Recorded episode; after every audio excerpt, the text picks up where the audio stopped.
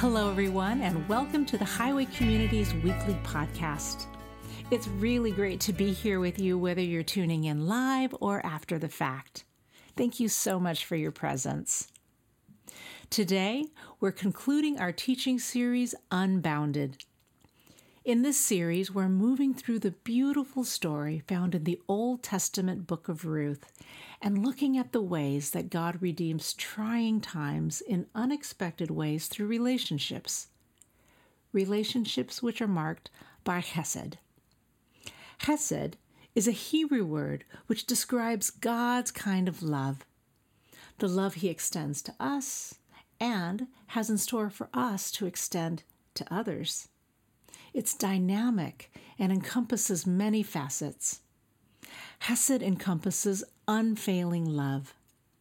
We saw this demonstrated in a deeply moving way as Ruth left behind everything in her home nation to cling to her mother in law Naomi on the road to Bethlehem and journey with her for life. Hesed also encompasses generous love we saw Boaz live out God's abundance to Ruth by going above and beyond the call of duty by providing food, honoring dignity, ensuring physical protection, and extending community to her as she was gleaning in his field. Chesed also encompasses reciprocal love. Last week, we saw Naomi reciprocate the sacrificial, clinging love that she received from Ruth as she sacrificially releases her to find a home where Ruth will be well provided for. And today, as we continue this narrative and move through chapter 4, we'll look at another dimension of Hesed. Today, we're exploring faithful love. When we left off in our story, Ruth had made it known to Boaz, who's related to Naomi's deceased husband Elimelech, that she's no longer in the mourning phase of being widowed. And on Naomi's prompting, Ruth puts on different clothes, puts on perfume, and makes it known to Boaz that she's available and desires that he become her husband as the guardian redeemer of Elimelech's family. A guardian redeemer is the closest male relative in an Israelite family who's charged with guarding or restoring the rights of that family. There was a wide breadth of responsibilities that a redeemer held. These ranged from buying a fellow Israelite out of slavery, see Leviticus 25:48, to avenging the death of a family member, see Numbers 35:19 to carrying on the family name by marrying a childless widow. See Deuteronomy 25 5 through 10. To buying back land that a family couldn't afford to keep. See Leviticus 25 25. The guardian redeemer is all about providing for a family in ways that they're unable to provide for themselves. And Boaz, a man of character, immediately steps up and provides for Ruth. The first way that he does this is to let her know that there's a closer relative to Elimelech who, as the actual family guardian redeemer, has first right of refusal to marry her. And then Boaz reassures Ruth that if this closer relative declines, he'll claim the Redeemer responsibilities. So, Boaz reveals insight and information about who the guardian Redeemer is, and he also gives her peace of mind. As today's passage unfolds, we find Boaz hoping to encounter this closer relative to bring conclusion to the whole matter. So Boaz waits for the guardian Redeemer at the city entrance, at the town's gate. In the ancient Near East, town gates were where business took place. It was where legal and religious matters were settled. You can think of it as an outdoor courthouse meets city council chamber. And sure enough, no sooner does Boaz sit down at the gate than the guardian redeemer shows up. once again in this story, we see a really remarkable coincidence. Such a coincidence that there's absolutely no way it's a coincidence. God's hand is all over it. Boaz asks the Redeemer to have a seat and gathers 10 of Bethlehem's elders. Then, before the elders and all who are at the gate to bear witness, Boaz explains the situation. Starting in Ruth chapter 4, verse 3, we read Then he said to the guardian redeemer, Naomi, who has come back from Moab, is selling the piece of land that belonged to our relative Elimelech. I thought I should bring the matter to your attention and suggest that you buy it in the presence of these seated here and in the presence of the elders of my people. If you will redeem it, do so. But if you will not, tell me so I will know, for no one has the right to do it except you, and I am next in line. So, Boaz makes it known that Elimelech's land is for sale and tells the closer relative that he has the right to buy it. And what does this relative say? Well, he says he's in. But there's more to the deal than he realizes at this point, and Booth, Boaz continues on with the details. Part of accepting the Redeemer role is agreeing to marrying Ruth the Moabite, a foreigner from an enemy nation, and a woman of childbearing age. And this changes everything. The Naomi only version of this deal was pretty straightforward. Given Naomi's age, there was no expectation that the guardian redeemer would bear or raise children with her. This has massive implications because with no offspring, There'd be no financial burden to support those children. The property would stay in the Redeemer's family line. Remember, both of Naomi's sons died in Moab. And with no offspring, the Redeemer's family name, rather than Elimelech's name, would be perpetuated. And on top of all this, Naomi is from his own nation. She's one of his people. However, with Ruth in the picture, Ruth, who is a woman of childbearing age and from a nation that his people despise, well, this is a whole other deal. The guardian redeemer would be required to support not only Naomi, but also Ruth and any potential children that they'd bear.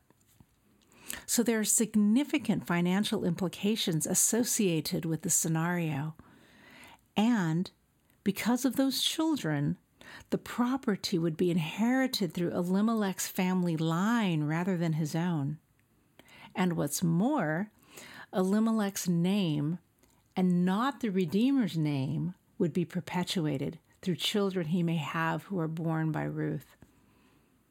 Carrying on the family name was massively important in this culture. Well, this is a completely different scenario than what the guardian redeemer envisioned back when he first said yes. When he finds out about Ruth, he does a 180 and he is out.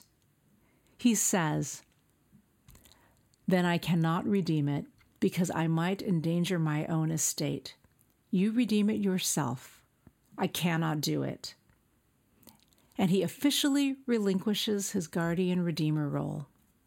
And then he removes his sandal, which might seem like a pretty odd thing to do at this point in our present day context. But back then, giving a sandal to someone was a way to symbolize the redemption and transfer of property. This practice might have been an allusion to property rights, in that it's the right of the person who owns the land to walk on it. Regardless, by removing his sandal, the closer relative is conveying that he's relinquished his right to redeem Elimelech's property and also to marry Ruth. At this point, Boaz declares Today you are witnesses that I have bought from Naomi all the property of Elimelech, Kilion, and Mahlon. I have also acquired Ruth the Moabite, Mahlon's widow, as my wife in order to maintain the name of the dead with his property so that his name will not disappear from among his family or from his hometown. Today you are witnesses. So, Boaz seals the deal. He commits to purchase Elimelech's property from Naomi and he commits to marry Ruth and carry on Elimelech's name. He fully embraces the role of guardian redeemer. Boaz does for Ruth what she cannot do herself. The price of this act isn't insignificant. It was enough for the other relative to do a hard pass on it. But Boaz is faithful to the Redeemer role, and he is faithful to Ruth. What we see here through Boaz is a demonstration of Hesed. Hesed is marked by faithfulness. When we extend Hesed, that is, when we animate God's love in motion, we are a part of His faithful presence in our place and time. And when we do that, we reflect God's character. Faithfulness is a character trait or attribute of God. In fact, in Exodus 34 6, God describes himself as compassionate and gracious, slow to anger, abounding in love and faithfulness. We see God's faithful and devoted character in the way he redeems Boaz's sacrificial and faithful act. While Boaz was willing to forego his family name, his name wouldn't be forgotten. As the narrative in the book of Ruth draws to a close, God blesses Boaz and Ruth with a son. Their son, Obed, would become the father of Jesse and Jesse would become the father of David. David, the king of Israel, from whose line Jesus, the Messiah, would be born. Boaz's name wouldn't be forgotten. His name is ever written on the pages of the genealogy of Jesus, whose kingdom will endure forever. God is faithful to Boaz. And in the very same way, God is faithful to us. Since Genesis 3, when humanity broke from perfect union with God in the garden, God has sought to repair this brokenness, and He has never given up on us. We see his outstretched arm in the way he faithfully blesses and pursues his people, drawing humanity close to him through his covenant relationships. For example, in God's covenant with Abraham, who was childless and whose wife was well beyond childbearing age, God promises to bless him with a family so large it's innumerable. We see in Genesis chapter 15 that God took him outside and said, Look up at the sky and count the stars, if indeed you can count them. Then he said to him, So shall your offspring be. And what's more, God promises to provide land for Abraham's descendants to dwell and flourish in, and that through this family all nations will be blessed. He just asks that Abraham trust in his leading and direct his children to do what's right and just. Now, let's fast forward to the book of Exodus. Here, we see God has been faithful to his promise to multiply Abraham's family, which has grown exponentially, and now they're a tribe. And after working through Moses to rescue his people from Egypt, God revisits the promises he made to Abraham and enters into a covenant with all of Israel. He will make them his treasured possession, holy and set apart, a manifestation of his glory to the nations and a people who'd be woven into his grand redemptive story. And the Israelites? Well, for their part, they're to obey his laws, which are recorded in the book of Deuteronomy. Okay, so now let's fast forward to 2 Samuel. Israel is a nation now ruled by King David, and God promises David that he'll make his name great. And God promises he'll give David a royal kingdom through which the promises he made to Abraham and Israel will be fulfilled through his descendants. This kingdom will endure forever, and through his lineage, peace will be known, and all nations will be blessed. And what's asked of David? He is to lead Israel well, and with the Israelites, walk in obedience, and live out God's heart for righteousness and justice.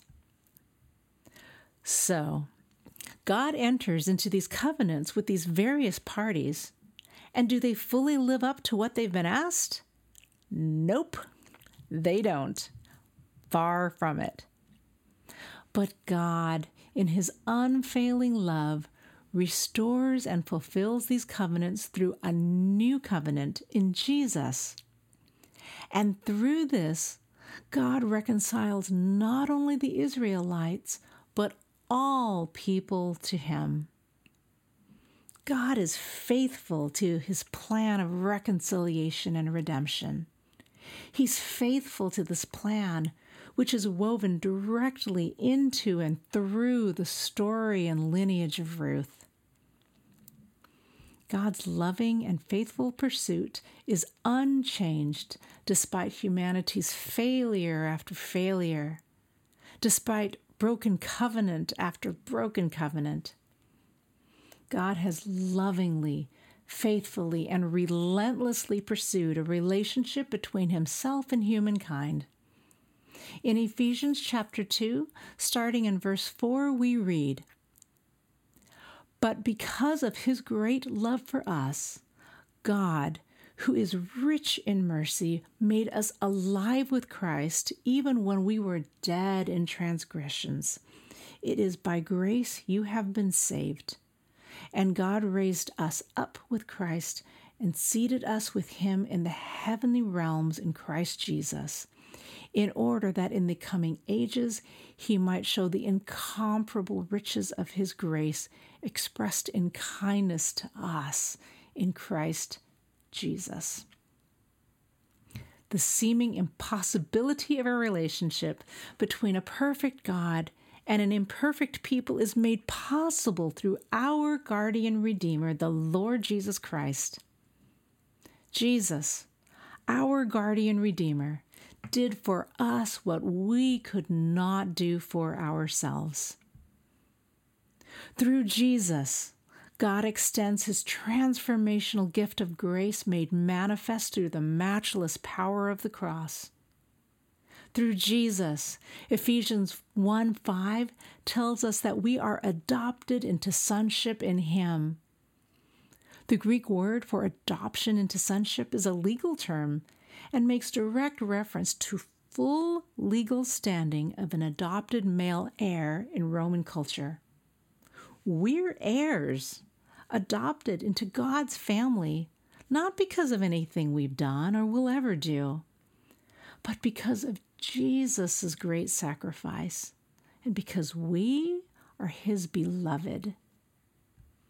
Through Jesus, God redeems and reconciles his creation to himself.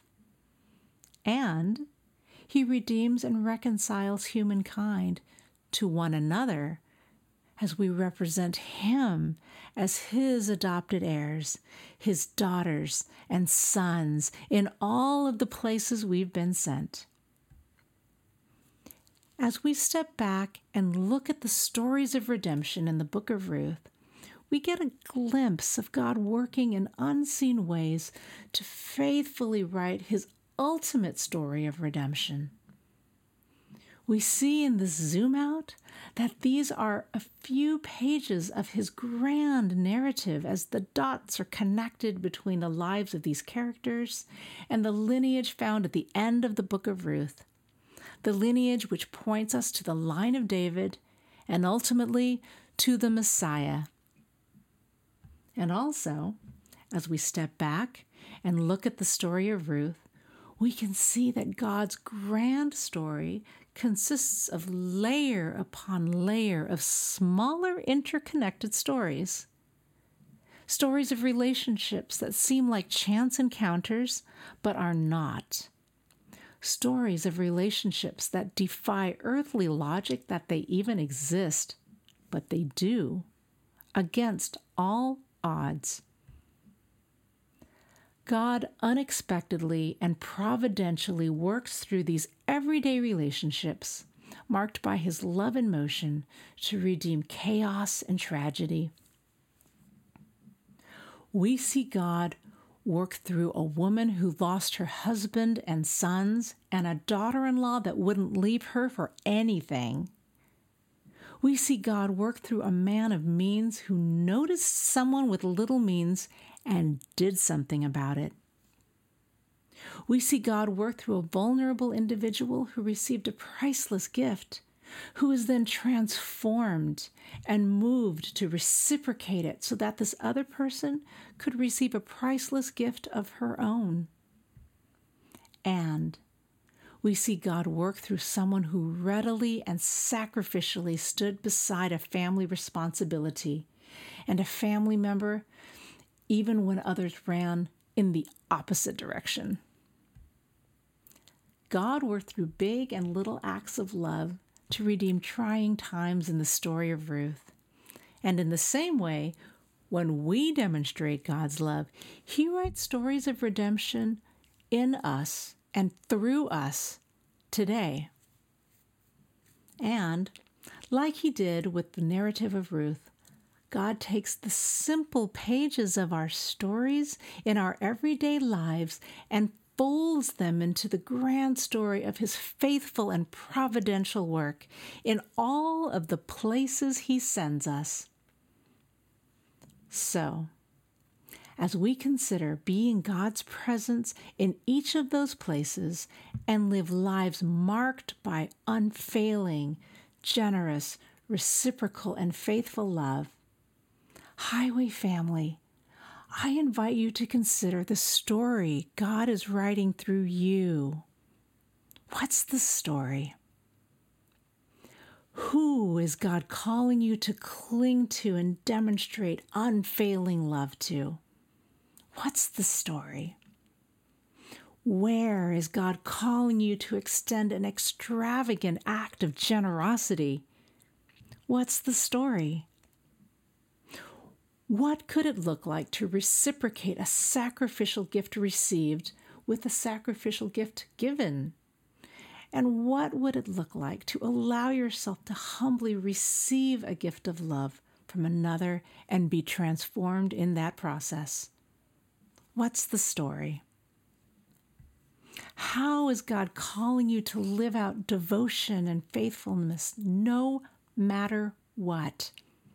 Come what may. What's the story? What's the redemptive story that God has in store to write through your intentional presence in someone's life by living out His unbounded love? Perhaps that's through a relationship that's yet to be formed, or is budding, or is well established, or tenuous, or even estranged. What's the unfolding story that God has in store to write through you today. Let's pray. Dear Heavenly Father, thank you for your amazing love for us. Thank you for your love that is so great that you sent your beloved Son, Jesus, who gave up everything so that, Father God, we could gain everything, so that we can experience your presence and be in relationship with you. God, we pray that your active and unbounded love would fill us to overflowing and that we would pour out your love lavishly and faithfully onto others. And that in this, God, that your kingdom would be made known in the lives of those around us in real and tangible and practical ways. Would you show us what barriers stand in the way of living out your love well and give us freedom from that? And through the power of the Spirit, would you give us all that we need to represent you well so that these humble few pages of our lives can be folded into the incredible story that you are writing as you make all things new? We love you, Father God. And we thank you for your eternal and unconditional love for us and for the honor to share that love with others. For it is in Jesus' name we pray. Amen.